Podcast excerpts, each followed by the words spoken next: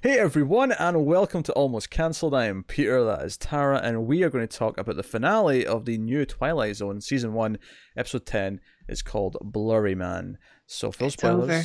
Yeah, full spoilers for it. It is over. now I d- put full cards on the table here. Because hmm. Tara watched this before I did. And she mentioned that she'd watched it. And I said, Oh, you know, how is it? And she indicated that she was somewhat positive. Would you agree with that that that, that uh, description of your your attitude when I asked? Yes. Right. I don't want to. I don't want to. You know, put all my cards on the table, as you say, Mm-hmm. before we talk about it. Yes, yes. Well, I mean, I, I guess I've already kind of answered by saying that you said that to me, but I mean, do you think this one broke the streak? Well, I. I have not been as negative as you about the show. I'm aware. Yes. So I think it would be more appropriate to ask you if it broke the streak. okay, so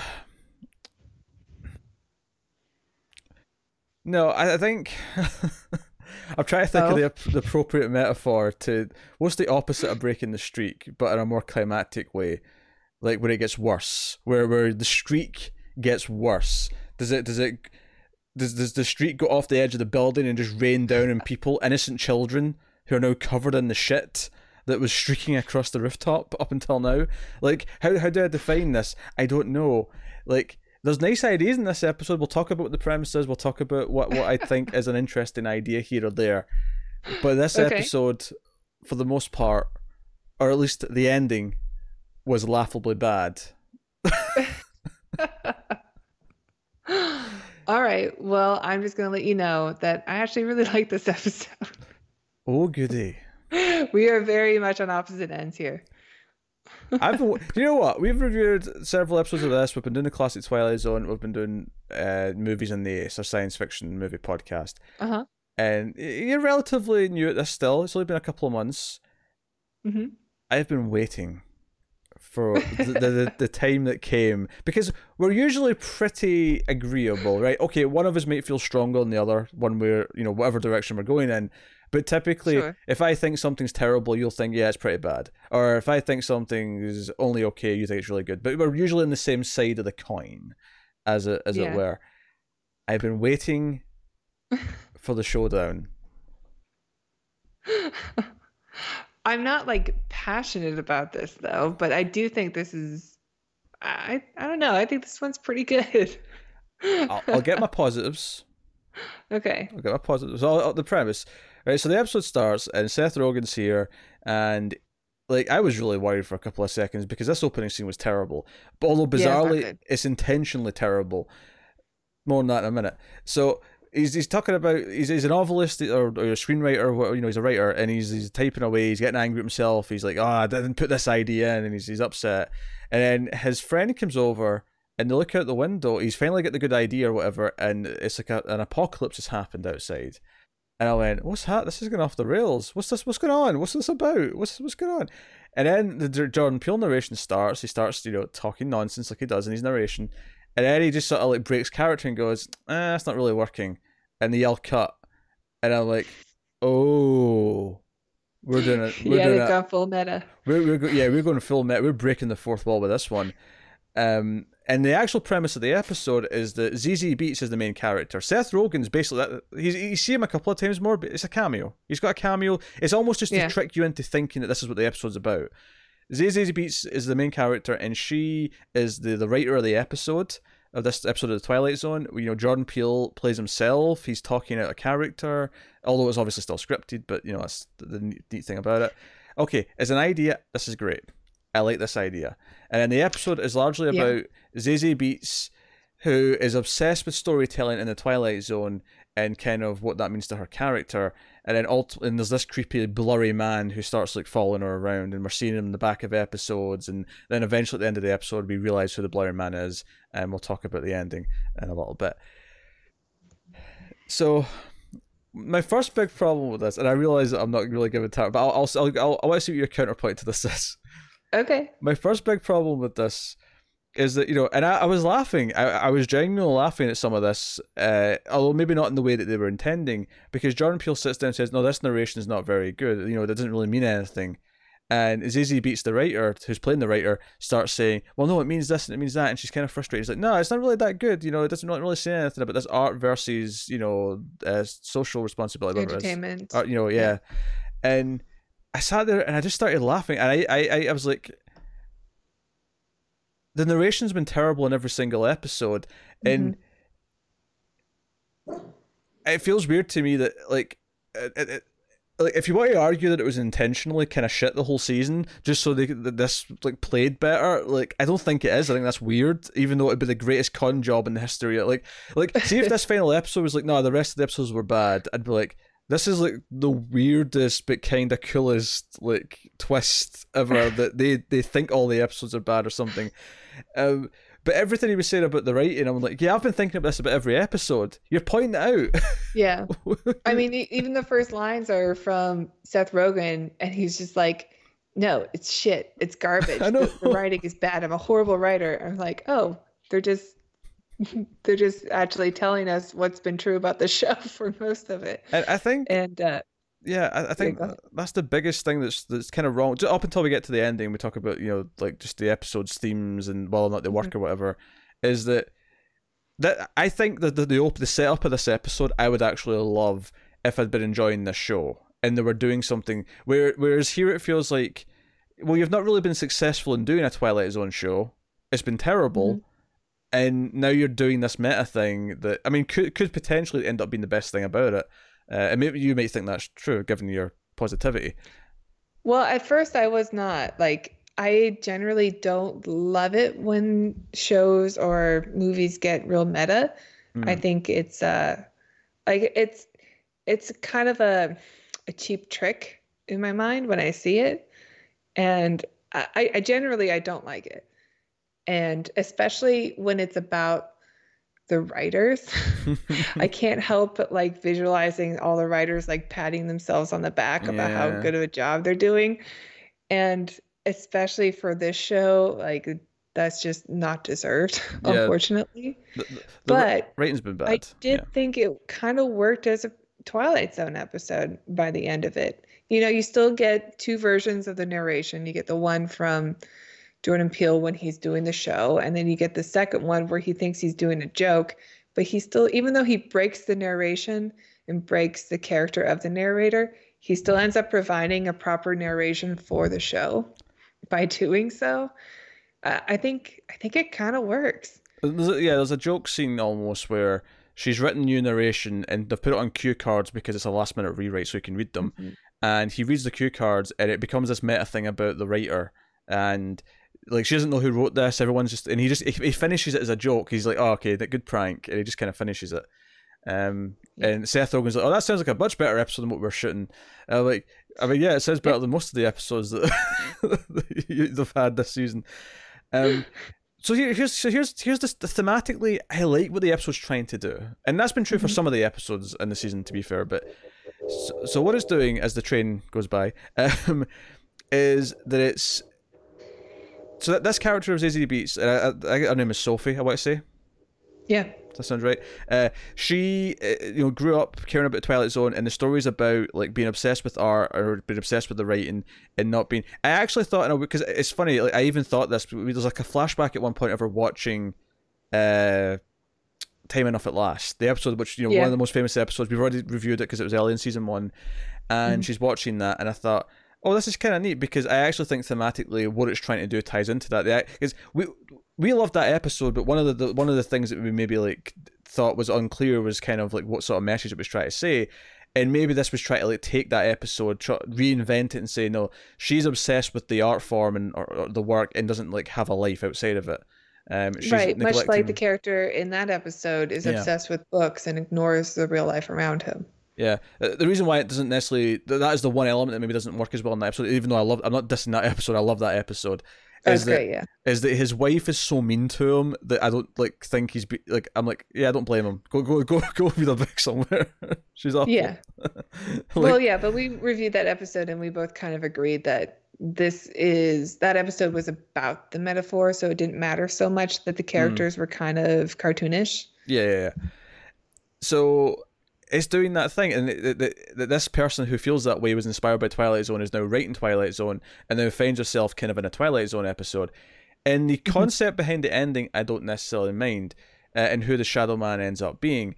My problem with the bulk middle of this episode is a we've got the same kind of like over the top direction we've had throughout the show, so I don't I don't think the suspense works that well.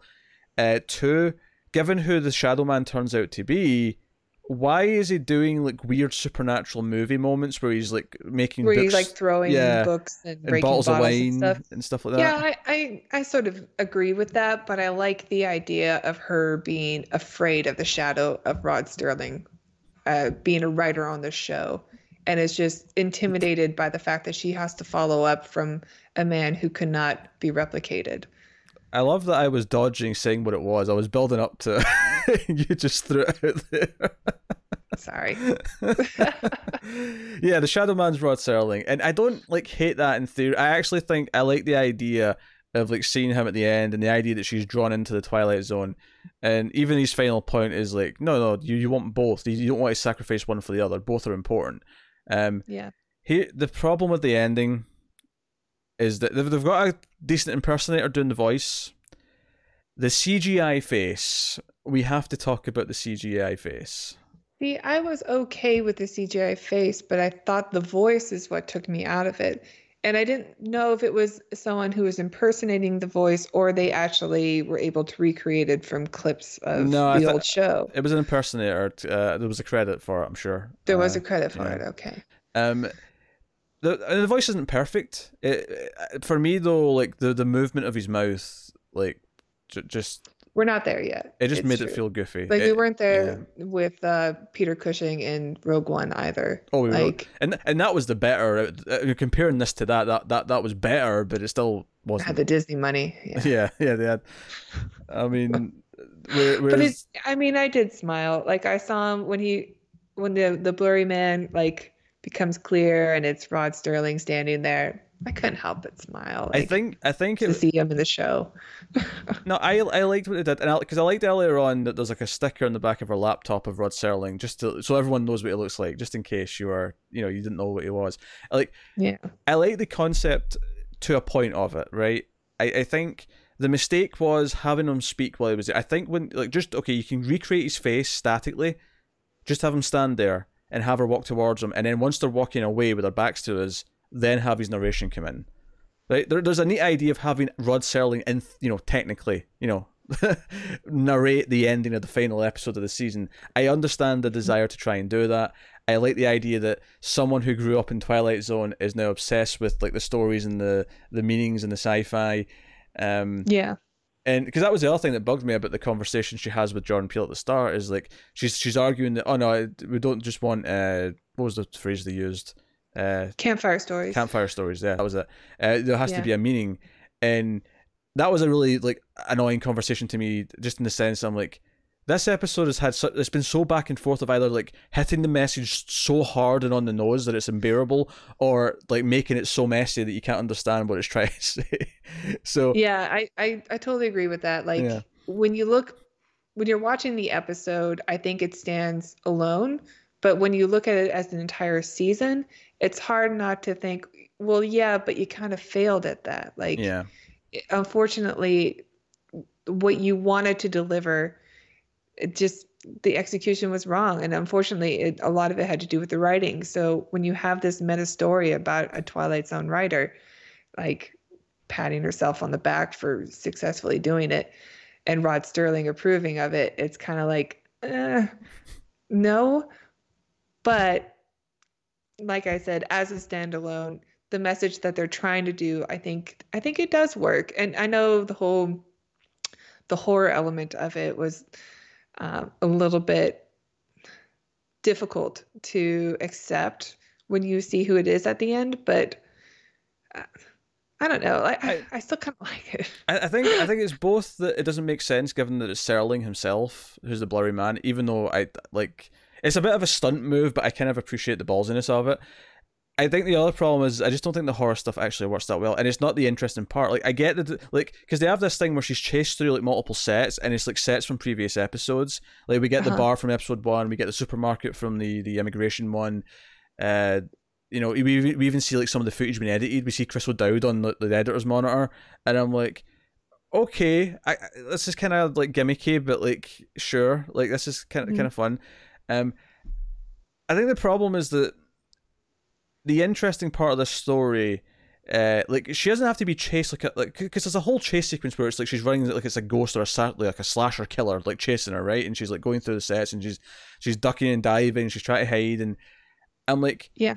this could all be cut. Like just have this shadow be there in the room. Have her you know be scared of it and like I think that's I think it's okay for her to run away from it and to uh be afraid of it. Mm because it's uh, she's afraid of the unknown and when we realize that it's you know the shadow of Rod Sterling the person that she probably is afraid of because now she's in that role of Rod Sterling of writing and um, I, I, think that's okay for her to run away from it and then eventually face it which I don't I don't think the whole Rod Sterling's ghost attacking her is necessary. I think that could be cut out. Yeah, I, I absolutely. It can still be scary. But you I, can still run away from a ghost and be scared. To, to give it to give it credit, I, I think my problem is that I don't want it to be treated like a ghost ever. I, I think that's my main thing here. Is I like the idea of it just being this like weird thing she can't explain that's hanging over her, as opposed to like no, it's a ghost chasing her kind of thing. But to, to yeah. be to be fair to the episode, I will say that at least the opening scene with Seth Rogen's like writer character in the the fake episode sets up the theme of like a writer being afraid of their own like skill or like th- the stress that they're, mm-hmm. they're under. So it at least sets up that. I, I think my main. Problem, I think this episode's pretty consistent with this theme throughout, which is not something we've seen in the other ones. It's consistent. I do wish there was more to actually set it up properly, though. I think it kind of rushes through. Like it's a shorter episode, it's like thirty-eight minutes compared to some of them, which have been a bit longer. And it's not so much that I think it needs to be longer because there's a bunch of stuff I'd cut out in the middle with the horror stuff. I yeah, I was pretty comfortable with the time of it actually. I thought the pacing was okay. But I would swap it out because it's it's not so much the pacing that's the problem. It's the I don't think like when it gets to the point where it's making its its its statement at the end, where you know Serling gives this speech and she's realizing what she's been running from. I don't mm-hmm. think the one flashback was enough to really give it the weight that it needed. Like I, I feel like let me see her. Like, you know, there's this one thing where she's like blowing off her friend or whoever it is who's escaping her, like on the phone, and she's like not calling back, and like actually g- right. give me her missing like something important. Like it's one thing for having a friend saying, "Oh, you never call me" or whatever. Have her miss her friend's like birthday or someone's funeral or so, you know something like make give it a tangible point where she's crossed the line. And well, I mean, we get we get that, and we get the scene when she's young and she's watching TV, and her dad is saying, "Your friends want to play with you; they're outside." And so it is kind of consistent with that. We see it twice anyway. We see that this is something she's done when she was a kid, and it's something she's doing now. She's sacrificing her life and her friendship in order to be in the twilight zone. I, I, so I just I don't think it's enough. I guess is what I'm saying. Like uh, I found it to be enough. I just like all all the because episodes. It was the same thing twice. You know. Yeah, I, I I don't think you need any more than that to to have a pattern.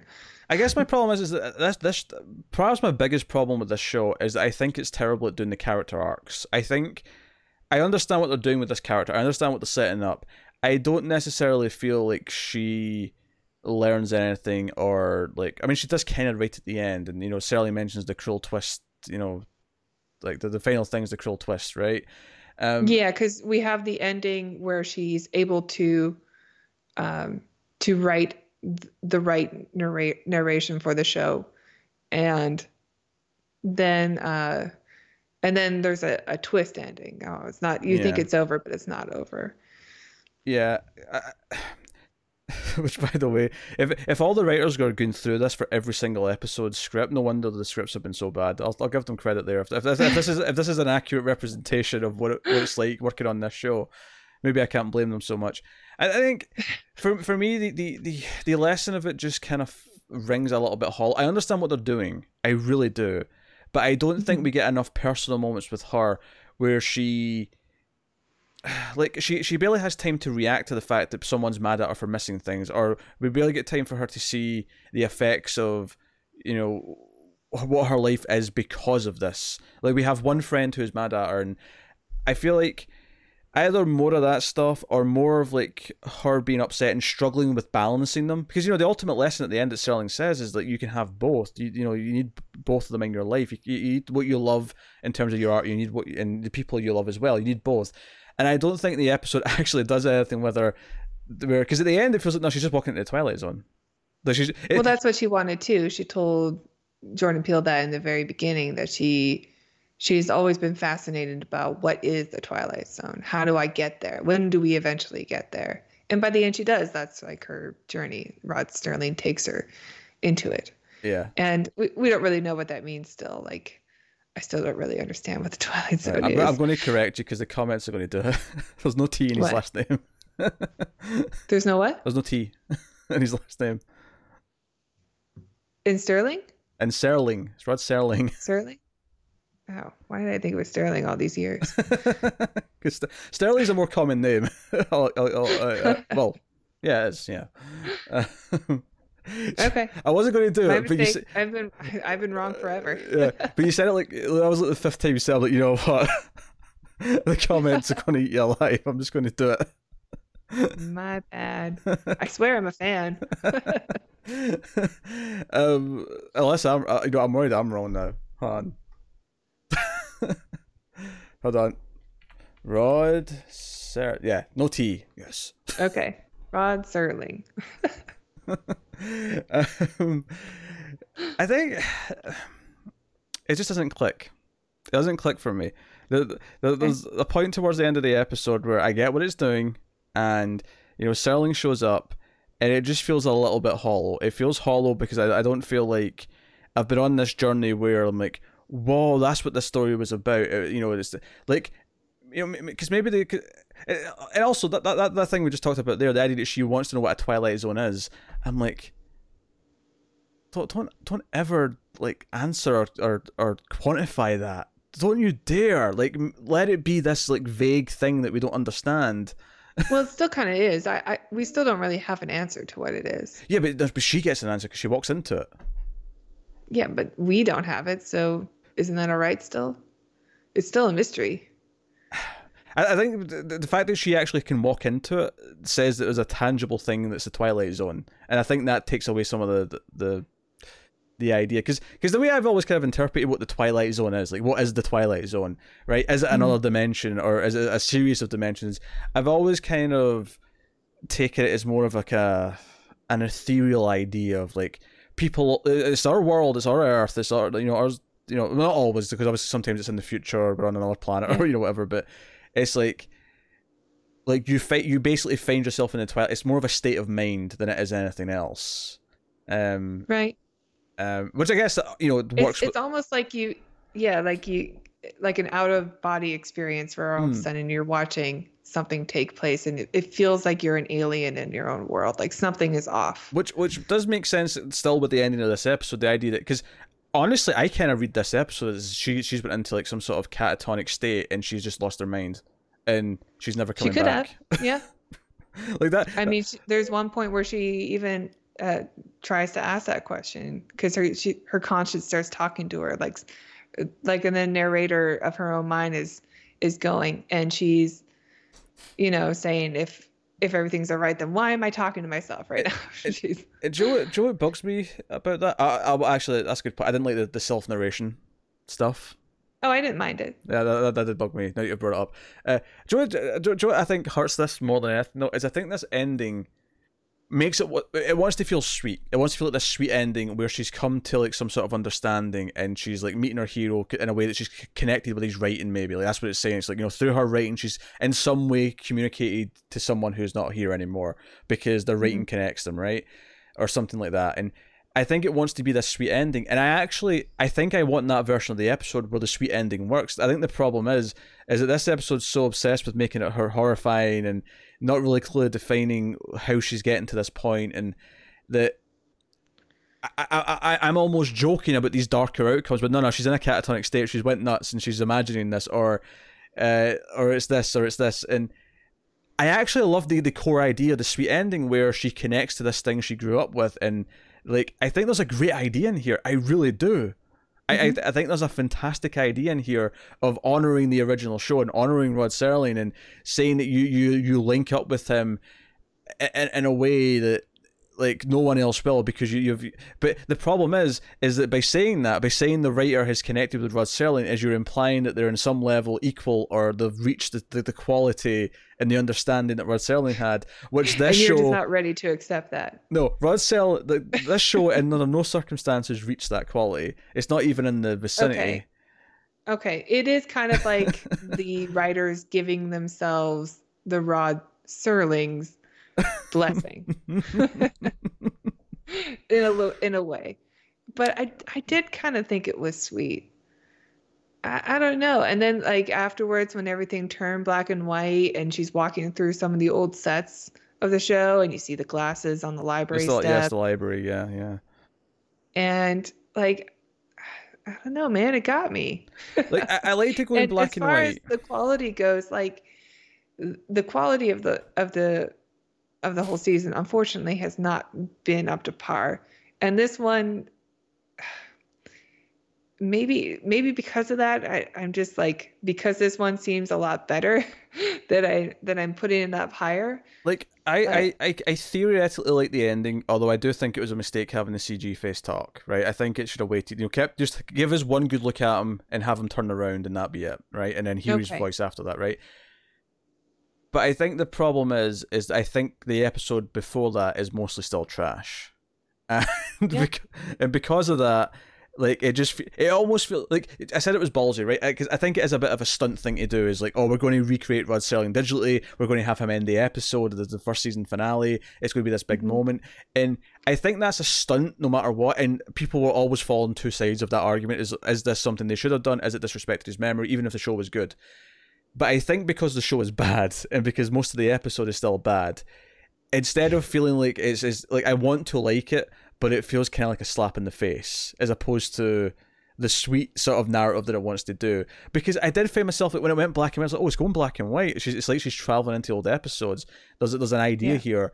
Uh, like maybe they should have played with that more rather than have the stupid horror thing. Maybe earlier on have it go black and white and have her actually go through a few classic episodes in black and white and be confused about where she is and then end maybe it. they'll do that consistent we are getting to season two maybe they'll do that for for all the finales who knows Yeah, I feel. Once again, I come down to this thing where there's like a couple of core really good ideas here, and then it's just writers who don't know how to put them together. And I feel that way about this episode, like I have done with the rest. And I, I, I- know why you like. I Uh, think this one seemed pretty clean to me. Like there, there were like a couple things that I didn't like, and a lot of it just has to do with the fact that this episode is because it connects the entire season together with the blurry man beat in every episode. That you kind of have to, you kind of just see it as one whole. And for, for the record, I don't think he technically was in every episode. It's just in this episode they claim that he's in every episode. Just to, No, he is. yeah. He, he is in them because I remember seeing him in one of them. Oh really? Yeah, in the episode with the immigration one with uh, Ginnifer Goodwin in it. I can't remember the name of it. But um, that episode when she's in the checkout line at the grocery store, Oh, you see there's a guy in a suit who like bumps into her, and I remember thinking that he seemed out of place. And because he was wearing like a suit in a grocery store, and he like she's in the checkout line and he's going the opposite way. Like, why is he going through a checkout line like that? Hmm. Okay. correct. If, if he's actually, because I never noticed him. So if yeah, he's he's in all of them. if he's actually so it is if he's actually like there, Sorry, go ahead. yeah, if he's actually there, then fair play. They they, they set this up all season, and I commend that for the for, for the Yeah. the idea. But I I think that's pretty cool. I just It- the core. it also kind of ties into the fact that Jordan Peele, when she's saying that, you know, Rod Sterling, Sterling, shit, Rod Sterling was in every episode, and it kind of tied the whole thing together. And he goes, "Well, every episode until now," and like, "Oh, actually, he's yeah, because I re- I replaced them, don't you know? I, now I'm the Rod Yeah, it was a little. You, kind of interpreted it as a bit of an ego thing. Yeah. Except now you know, oh, they still added him into each episode. Although notably, like they're kind of ignoring like the other two versions of Twilight Zone that happened. Like, I mean, unless Rod Serling was in the eighties Maybe one. I haven't seen them. So yeah, I I haven't don't seen know. them. Maybe Rod I Serling is. I can't imagine he's in the two thousands one. Uh huh. I'm sure. I'm sure I- he I was passed away by then. um, uh, maybe, but maybe they used him in like the opening credits still. oh, or yeah, something. maybe. Yeah, I could see that. Um, I mean, I love the idea of this being a love letter to Rod Serling. I really do. I just, I think the core writing in this show, I don't think they know how to write scenes. I don't think they, and that sounds really harsh, but there's just I like Zazie Beetz though. I thought she was really good. Like her performance really sold it for me. I, I actually I'm going to disagree a little bit here. See when she was like running through the street set and she turned around and started screaming at him, Uh huh. that took me out of it. I thought this the screaming felt a bit, and I I, I don't. It's not like this. Like, Zazie Beetz I've liked in what I've seen her in. Um, I think when she starts screaming at the the the, the, the blurry man, uh, it of. Joe, actually, Joe, I will. I because then she has that. She's at first she's threat threatening him like, all right, come at me, and then when he actually starts walking towards her, and she like turns and says, ah, "I was just kidding." Like I don't know. I kind of like that part. Uh, I want to give credit though to the the next time on from last week, which somehow like dodged spoiling that this was a meta episode. It just made it look like it was Seth Rogen and Zazie Beetz, and there was a blurry man going around. Yeah. So credit because it did catch me off guard. It did genuinely was a surprise that it was that it was that. I I think. And by the way, this episode was and this this bodes well because I do think the direction is poor in this episode. Uh, this episode was directed by Simon Kinberg, who is directing X Men Dark Phoenix, which is coming out next week. So look forward to that, folks. Oh boy. He also wrote uh, the X Men uh, The Last Stand, which was the previous X Men movie that also did the Dark Phoenix storyline. Oh really? The same one? Why Same would they writer. bring him back? Isn't that a fantastic question? Isn't that one is universally panned, and even Days of Future Past kind of retconned it, right? And yeah, and it's worth mentioning that Simon Kinberg is one of the the core like producers and developers on this show. Um, which honestly I never realized, and now that I'm I'm aware of that, I'm like, I'll be honest, it kind of adds up. But this this feels like Simon. Not that he's directed all the episodes or even written. Like I, I don't know if he even wrote this one. Let me check. Let me click on the writer But he seems very involved. Okay. but he seems very involved. Uh, they didn't rate this episode specifically. He just, but he's one of the developers of the show. Uh, then again, so is Jordan Peele. But Kinberg actually directed this episode, so he's he is doing things. He's still act, he's creatively there. Um, Did you like that Jordan Peele played himself in this and not the narrator? Uh, yeah, that was kind of cool. It was nice to see him. I I almost thought at one point she she she was uh like she was calling him out on his ego or whatever, and I almost because he said something like, "Oh, you've not been the same." And I, I I almost thought she was going to say, "You've not been the same since Get Out," and I thought that was going to be a line. Oh yeah, the actress that was in Get Out. Yeah. Yeah. That's Uh, what I assumed that they were talking about anyway. yeah. Uh, but you know, I, I, I kind of liked it, and I don't mind that he broke the fourth wall because I mean Rod Serling kind of does too. At the end of every episode that we watch, he talks about the actors who are going to be in the next episode. Eh, It's oh, not sure. a big deal. Yeah. Well, I, You. I, I wouldn't call that breaking the fourth wall. I would I would just say that he he literally presents the show to us as the audience, like as Yeah. as, as just a presenter. Like he's not like in character. He's just doing himself. Uh, uh, whereas this was more specifically Jordan Peele's doing doing a part, and then he turns out to Jordan Peele. Right. Because when you're watching the rest of the episodes in this show, at no point do you think Jordan Peele's supposed to be himself here. He's, he's not he's not saying this as if he's Jordan Peele. Yeah, I mean, but they call him that the whole rest of the episode. well, in this because it turns into real life, you know, quote unquote. Okay. Yeah, They're walking around calling him JP. I know. I was like, Jurassic Park? What? What's happening? That's what I thought of too. oh, we're such nerds. Life finds a way. Um, yeah, yeah. There was an odd moment actually where he disappears for a little bit, and it's like he's missing, and she goes looking for him, which leads to some of the horror stuff. But then he's just kind of back. Then it's like fine. Um, Yeah. uh, that was a weird thing. And yeah, okay. The friend on the phone says, "Yeah, it's two a.m." He's probably just went home. It's like, well, yeah, that makes Yeah. sense, but it's just it's still a weird plot beat. Yeah. I, yeah, I don't know. I, I guess uh, it, it kind of made me think that maybe he is playing the part of the narrator for her episode of the Twilight Zone again. okay, okay. Like he's gone back into that role because he tell one of the last things he tells her is that you should really be worried that you're apparently in the episode of the Twilight Zone. Yeah, it's still really bad. Simon Kinberg directing it is just so I don't know. I think this one's pretty good. pretty good. Oh no, t- and I, I want everyone to know I, I think it's the best one of the season. because last week Tara said to me after we st- we finished because she, she was she she said last week eh, she, she thought the episode broke the streak. After we recorded, almost instantly she said, "You know, after we talked about it, I don't think I like it as much anymore." right? That's true, but I think I think you're a bit more positive on this one after talking to me. No. I think you are. Once once you stop recording, you'll be like, you know what, Tara, this one wasn't that bad. No such thing will happen. I will not do that. This was- Nobody will ever know, except me. you,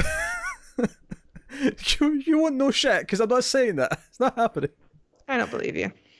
I think you like this one a little bit more. It's not that I don't think it's that bad. I don't think it's I think you are so negative from the entire series that you can't see what's good in this one.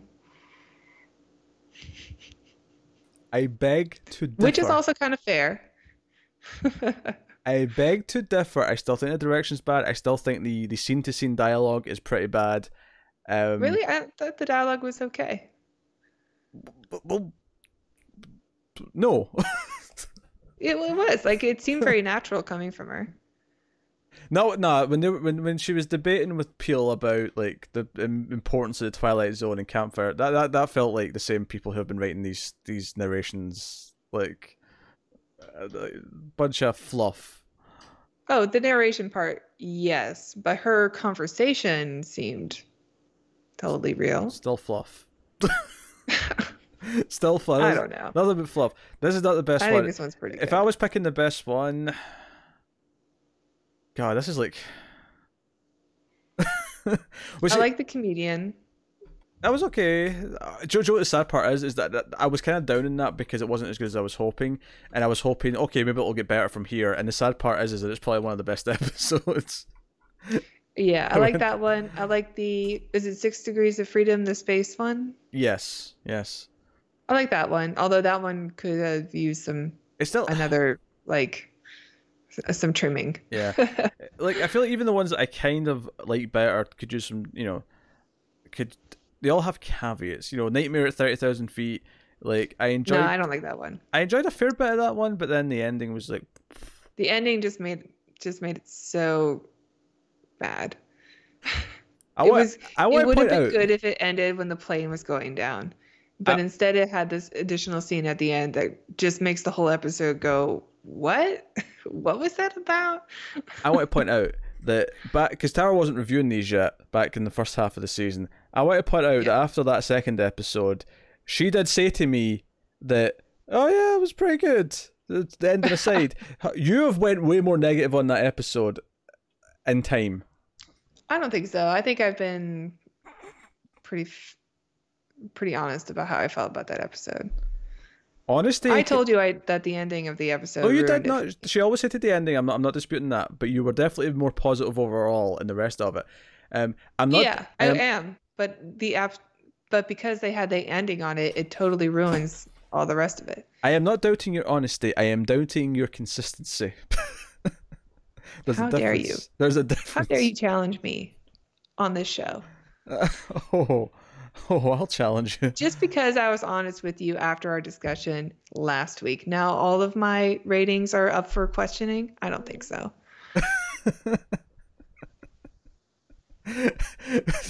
Uh, you just made it sound like you lied in the review last week. I just wanted to be positive. I'm going to be positive this week. oh god, what was the worst episode? Oh yeah, the A Traveler easily. Mm, yeah, that's not that's not a bad pick. Uh,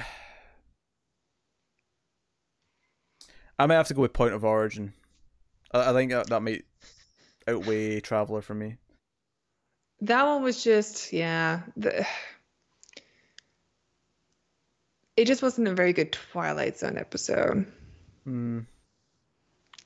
Yeah. Sure, the sad thing is, is I'm looking back at like, like replay the comedian in Nightmare at Thirty Thousand Feet, and I'm like, that's like the stronger end of the season.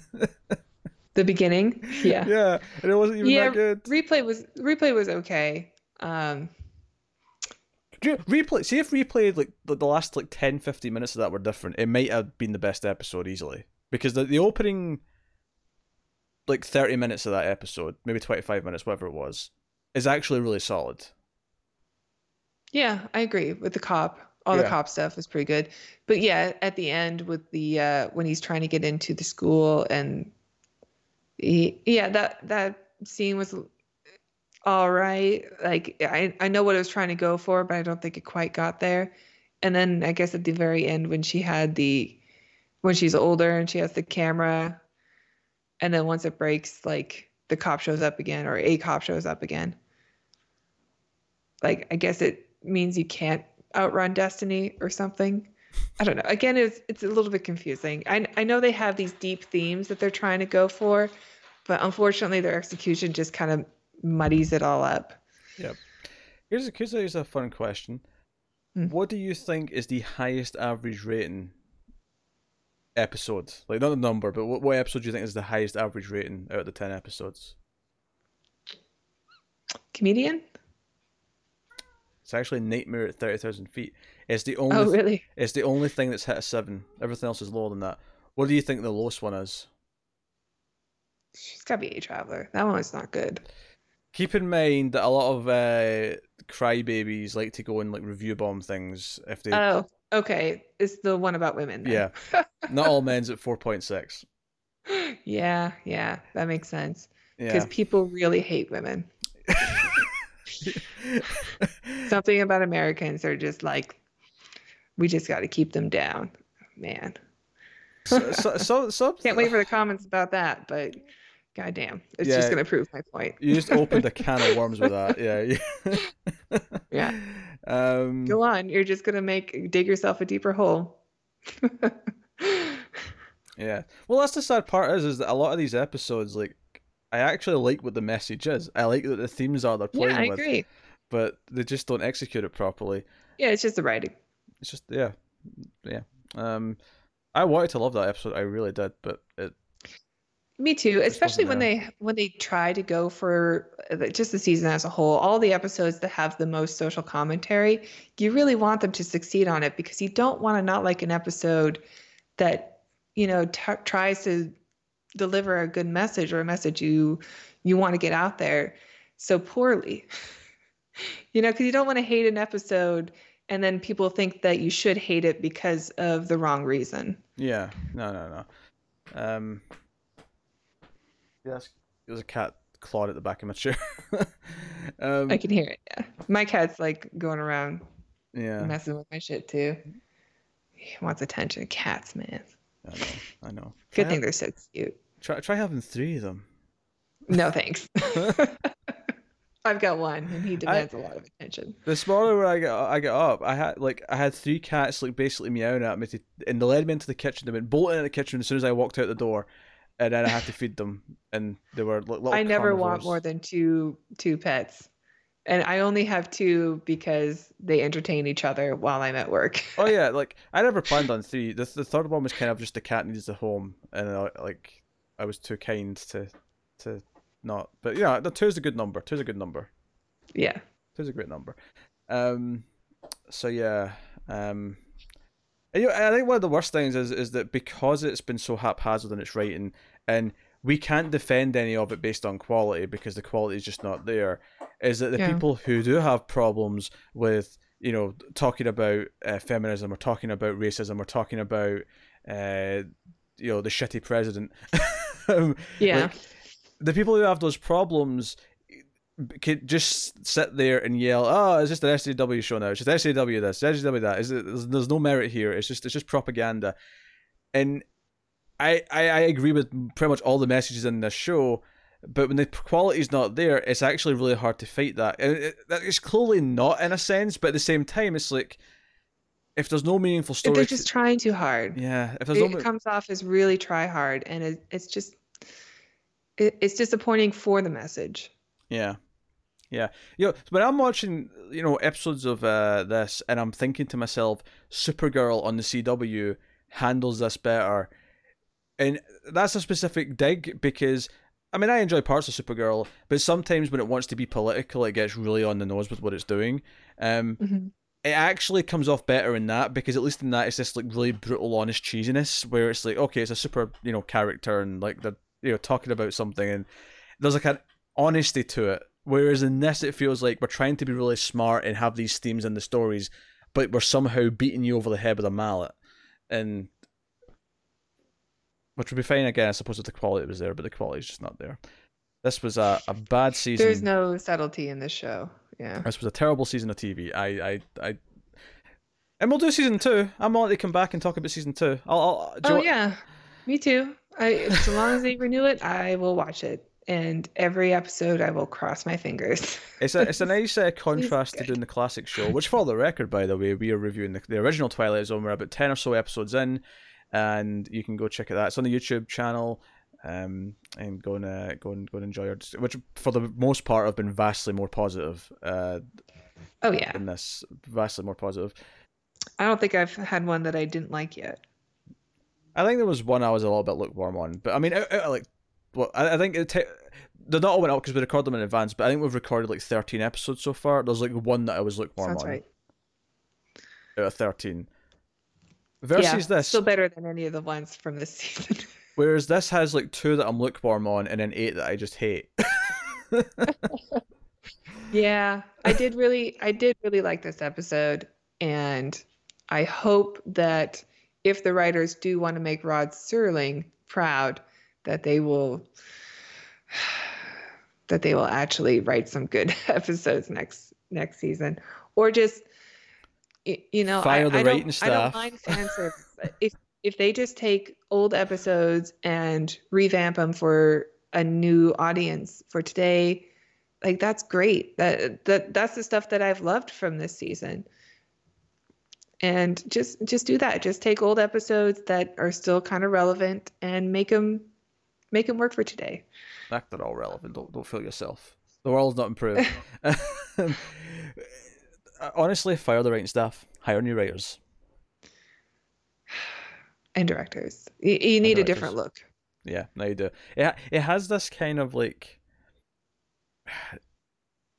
really high quality but still network TV look to it, if that makes sense. Yeah, there's something about it that comes off as very amateur. I, I think you said the best earlier. You said it's try hard. I, I think the direction falls into that category. It feels try hard. Yeah. Um, and it's rough. It's rough. Uh, one of the things we're going to do with the classic Twilight Zone, which we're not going to do with this because it was only ten episodes, and we, we I mean, this this review's been longer because we spent you know 15, 20 minutes here at the end just talking about the season as a whole, uh, yeah. which you can expect from finales. But um, with the classic Twilight Zone, um, and I've not really told Tara this yet, but uh, much oh. like much like we do with Star Trek, before we go into the next season, we'll do like a, a top, you know, five or ten, probably probably ten actually, just because there's thirty six episodes per season. we could probably do a top yeah. ten. It feels worthwhile, and then like a bottom three or or whatever. Uh, but this is just it's only ten episodes, and I I think yeah. I'd have, have a hard time ranking some of this. Like I really would. Yeah, I think I like the last one and the first one, and all the stuff in the middle is skippable. Honestly, I can't recommend this show. I mean, we'll keep reviewing it, but I can't recommend this. I the reason why this is still being reviewed is because we're doing the classic one, so it's good for comparison. It's it's got the name, so it's like, nah, we should do it because people still care about opinions on it. But mm-hmm. mm, I want it to be good. I, I really do. Season two, uh, turn it around. Turn it around. Come on, you did it with Discovery. Discovery was much better in season two. Still not hey, perfect. I loved Discovery season one. Well, that got way more hate than it deserved. To be fair, to earn some brownie points with Tara, I do think that Star Trek Discovery season one is better than Twilight Zone season one. Yeah, real high bar.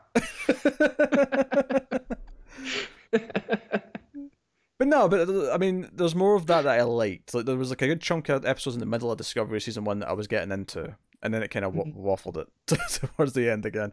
Um, I've watched that series three or four times now, and I love that season. I think it's great. Oh my god!